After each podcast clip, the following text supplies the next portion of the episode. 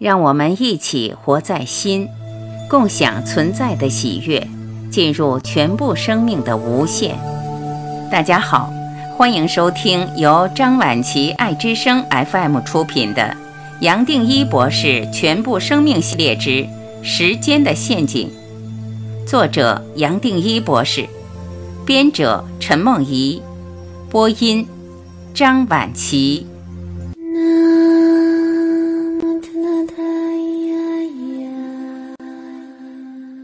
十二，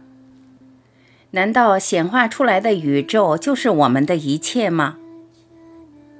我知道一开始答应过只有两章会谈物理，但我相信你已经发现，不知不觉自然又回到了科学和物理领域。毕竟从我的角度来看，到最后真实是可以从各种领域去验证的。而不是只能由某一个哲学、宗教或灵性的领域来垄断。站在物理的角度，前面提过，光是限制在宇宙的范围来探讨，时间也从来不是一个宇宙的常数。我们或许会以为，常数既然是永恒不变的，那么应该是经过慎重思考，在理论架构一开始就纳入了。然而很有意思的是，很多物理的常数都不是理论一开始就设想好的，是反过来从实验的观测发现结果与理论不符合，让公式的等号无法成立，于是再加上一个项目，也就是一个条件或一个变数。这个条件或变数在人间的范围变化很小，才自然变成一个所谓的常数。举例来说。普朗克常数就是这么来的。这个故事要从黑体辐射谈起。我们平常看到一个东西的颜色，其实是光线照到这个东西上被反射出来的部分。比如白色是光线打上去，全部被反射回来，我们也就看到了白。那么黑色又是什么呢？其实也只是光线打上去，完全被吸收，不被反射出来。没有任何反射光，我们也就看到了黑。所以，对物理学家而言，一个完美的黑体，也就是一个完全不会反射光线的体，能完美吸收任何能量。然而，完美的黑体在现实中并不存在，所以能够观察的最多是类似黑体的物质。至于辐射，我们在日常生活中都有机会观察到这样的例子。加热铁块，站在旁边的人自然会感受到热，也就是辐射，因为热透过红外线传达到我们的皮肤表面。铁匠会继续加热这个铁块，直到它变成黄红色，甚至蓝白色。如果温度够高，这是因为给予能量越来越多，放出的能量移到了我们肉眼可以看到的区块，成为光辐射。物理学家在实验室里用一个只有一个开口的小空腔来模拟黑体。这个空腔只有一个开口，所以观察到的任何光不会是从另一个开口漏进来的。如果在这样的一个黑体里，我们竟然看到光色的变化，那么这个光色怎么来的？应该就是这个物质放出来的辐射，在其他方向的辐射都被黑体完美的吸收掉了，只是透过这个唯一的开口被我们观察到。早期的科学家观察黑体在不同温度下所辐射出来的光谱，也想要建立理论来解释能量透过物质的进入和输出。但是用传统的光和力学的连续性来探讨，一直得不到能符合观察结果的理论。直到一九零零年，普朗克发现能量的分布并不像光波一样是连续的，只是假设能量的发射和吸收是一份一份的进行，理论的计算才能符合实验的结果。然而，在计算这一份份能量和频率的关系时，总是好像还是少了点什么。最后要乘上一个固定的数才能平衡，也就这样定出普朗克常数。当时普朗克自己也没有想到，这个常数后来扮演了一个很重要的角色，可以说是开启了后来的量子物理。在这个常数衍生的普朗克长度的范围，一个粒子自然可以活出量子物理的不确定。从我的角度来说，现在物理学采用的很多常数，最多只是来补偿理论的不足，并不是它足以代表永恒，也不是永久不变的。是因为光是为了解释显化出来的宇宙就已经少了什么，才要凑出个什么东西来称为常数。我为什么要谈普朗克常数？其实不是为了闲聊，而是有它的背景。至少透过普朗克常数，我们突然从自己认为很坚实、很确定的世界，进入一个完全不确定的世界，最多只能称为可能性。从另外一个角度来谈，到目前为止的物理学，最多只是代表这个有的世界，也就是显化出来的宇宙。然而，就连整个有的世界，最多还是站在一个局限的范围，不可能是永恒。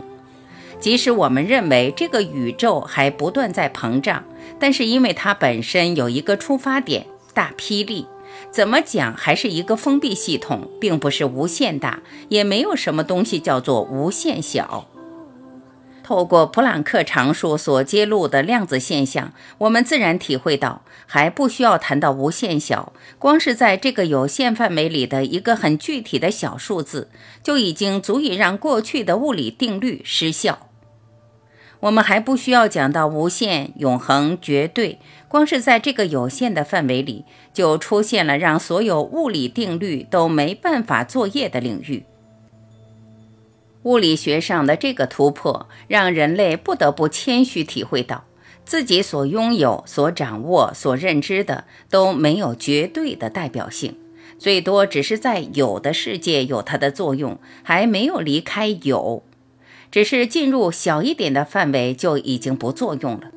也就是说，并不是普朗克的发现支持了绝对和永恒，而是我们透过这个发现可以清楚体会到。就只是在这个显化的宇宙，一旦落到普朗克长度以下，物理的定律就被大幅度推翻了。在这个显化出来的宇宙，还有很多层面的力量机制本质是我们不清楚的。不止如此，往大的范围走，还不用到无限大，人类已知的物理定律也已经失效。进入黑洞，确实所有的物理定律都失去效用。现在大家都听过黑洞的理论，几十年前黑洞理论的发展还在早期。霍金认为黑洞可以把资讯场吞掉，当初我就认为这是不可能的。假如可能，那么在黑洞的状态或宇宙还没有成型前，也就没有意识，因为意识已经被崩解了。很少人能够理解霍金的说法会衍生出怎样的后果。当时我和霍金也有对话，指出这个问题。他说他同意我的观点，但数学推算并不支持这样的结论。好多年后，他才澄清了自己理论的错误。如果霍金原本的说法正确，就好像让一个人在桥上走，走到一半，桥突然断了，非但走不过去，更严重的是往下看也完全看不到东西，因为没有东西。他当初的说法，不只是在还没有延伸出这个宇宙前造出一个断裂、不连续性，甚至连我们所讲的最原始的意识都没有。按照他当时的理论，绝对也不可能存在。在最早的状态下，不会有什么可以称为绝对，一切都是相对的。然而，黑洞尽管什么都可以崩解，唯独资讯场，也就是意识，是崩解不了的。在非时间的永恒中，即使没有时间、没有空间，还是有个最原始的意识存在。这个意识不受任何限制，不受时空的限制，不是落在一个相对有分别的层面。我们最多能称它是绝对的意识。即使大霹雳后又过了一百四十亿年，这个意识还是存在，在每一个角落、每一个范围都存在，因为它消失不了。即使我们把它称为是空，这个空本身还是含着全部的潜能，包括意识，所以最多是允许我们用意识来称它。这么一来，我们才真正有解脱的可能，因为我们在任何相对的层面，在时间的范围内，其实有一个东西叫做非时间的永恒，绝对随时存在。假如不是这样，我们解脱不了，也醒觉不过来，因为醒觉最多只是活出他自己。也就像在大霹雳之前，绝对已经存在，他已经活出他自己，他不需要这个大霹雳画出来整个世界才可以表达他自己。它本来就有，就是有了这个宇宙，它还是存在；就是这个宇宙消失，它还是存在。我会举普朗克常数和黑洞理论的实例，最多也只是在说明物理学透过理论的架构，早晚会一步步的去证明过去大圣人所留下来的全部观念，包括全部生命系列所讲的一体和绝对。但是从另外一个角度，我们其实也不需要把它变得那么复杂，只是现代人的聪明过度发达，认为样样都需要在理论上解释说明，才有这些理论可谈。其实我们这里所谈的非时间的永恒，是每一个人随时可以体验的，倒不需要用物理做什么证明，毕竟现在的科学也证明不了。所有的科学最多是把有的世界显化出来的宇宙做个解释，然而就在这个显化出来的宇宙到了相对大和相对小的尺寸，都没有办法得到一个妥当的解释，而且头脑会把本来很直接、每个人可以体验的变得很复杂，甚至到头来变得体验不到。就像许多现代物理和数学的观念，虽然我们都有过亲身体验。但是，一落成数学的方程式，头脑反而无法理解。加速度就是一个例子。我们大多数人都开过车，都知道脚下的油门一催，车子就越跑越快，也就自然体验到加速度。但是，把加速度用数学来表达，速度随时间的变化，也就是在谈距离随时间的变化再变化，或说距离随时间平方的变化。对头脑而言，时间的平方是什么意思？是怎么也想不通的。这些观念，除非我们有所体验，不然是理解不了的。一个好的物理学理论可以简单解释所观察到的现象，更可以预测未来可能观察到的现象。最优秀的物理学家无不想要追求一个理想中的统一场论或万有理论。希望能简单解释，甚至预测宇宙一切的现象，小从量子，大到星系，到全宇宙。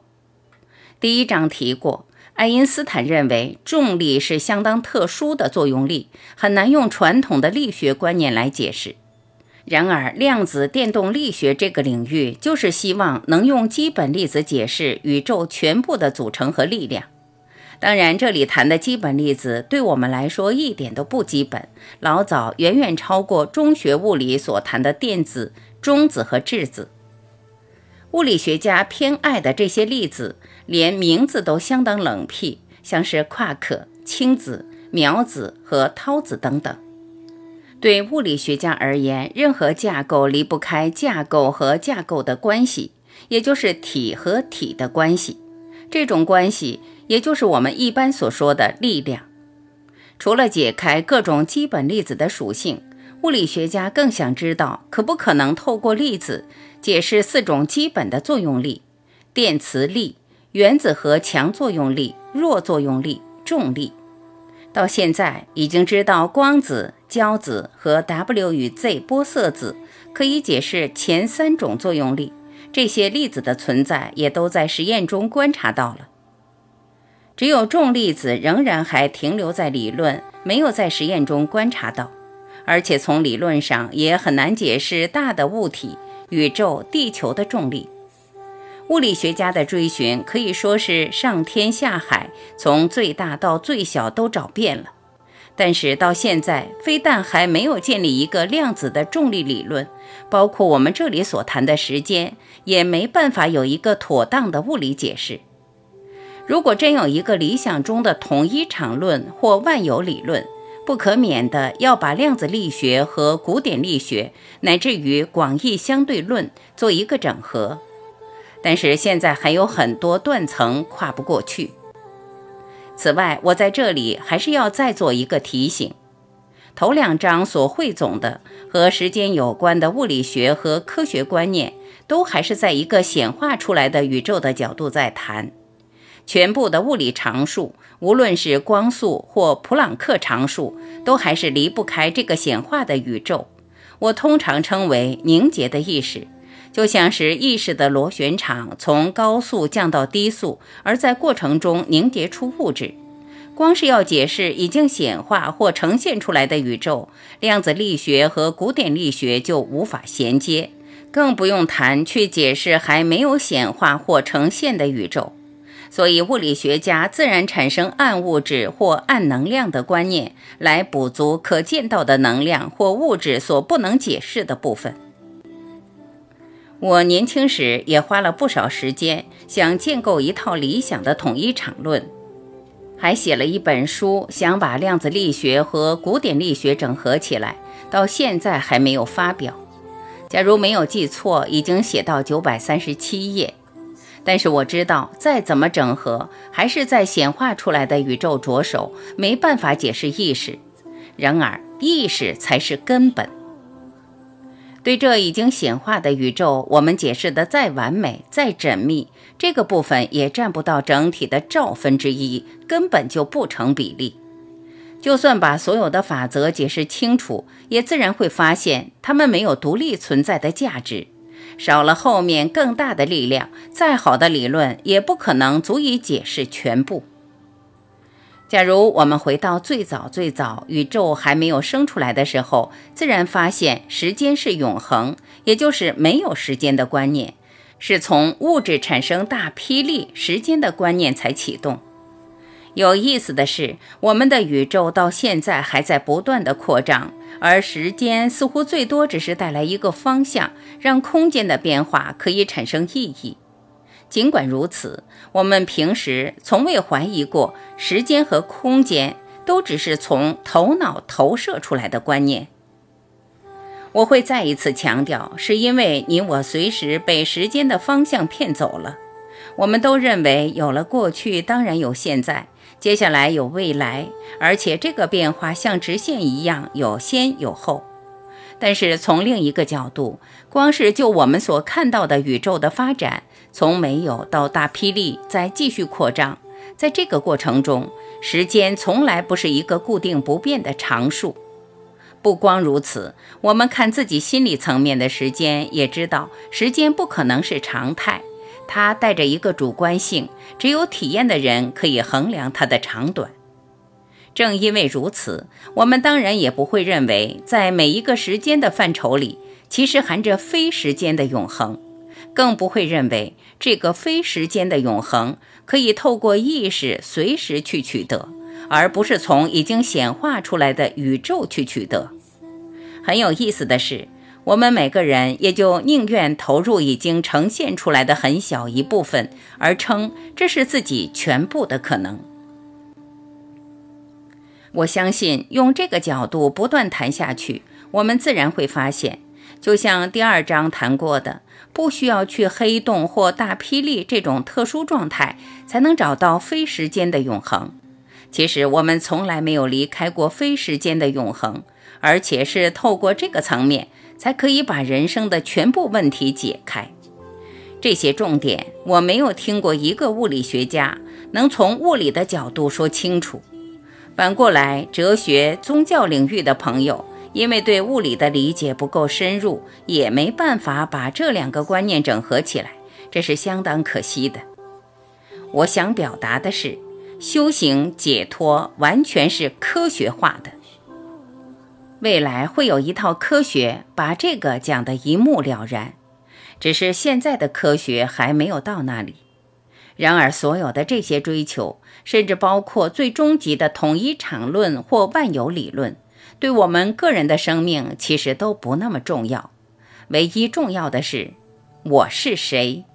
我怎么有这个能力创出时间的观念造出一个完整的时空一个世界？